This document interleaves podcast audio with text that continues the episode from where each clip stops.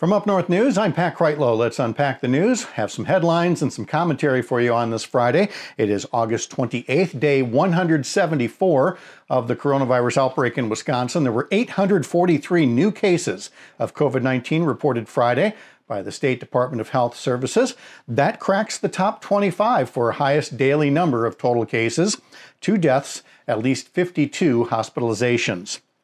Now let's shift to the latest out of Kenosha and Madison, starting with Republican legislators saying they will not show up for work on Monday when a special session is gavelled in order to a required formality.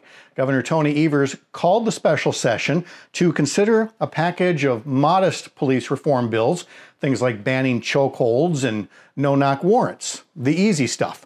Senate Republican leader Scott Fitzgerald said instead uh, they will maybe take that up sometime over the next few months and also consider not just the Evers bills, but others that would increase the penalty for crimes against police.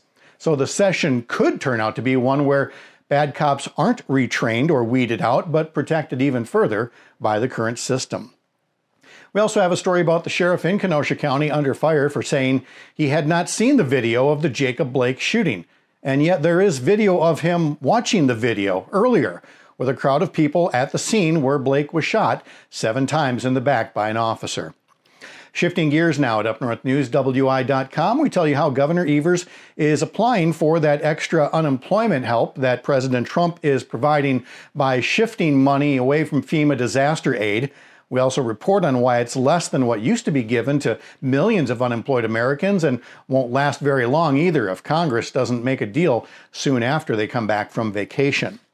And in decidedly lighter news, we head up north to near Ashland if you've never seen it, the Northern Great Lakes Visitor Center is quite a facility.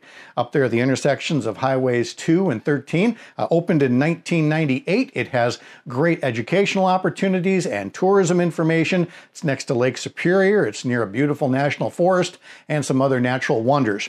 And while a congressman, Dave Obey brought a lot of projects home to the 7th District, but the Visitor Center is one of his personal favorites, and on Friday, it got named for him We'll pass along comments made by him and Tammy Baldwin, Tony Evers, Tommy Thompson, and more. You'll find those stories and a lot of lot more over at UpNorthNewsWI.com, UpNorthNewsWI on your favorite social media feeds. Have a great weekend. Have a safe weekend. I'm Pat Kreitlow.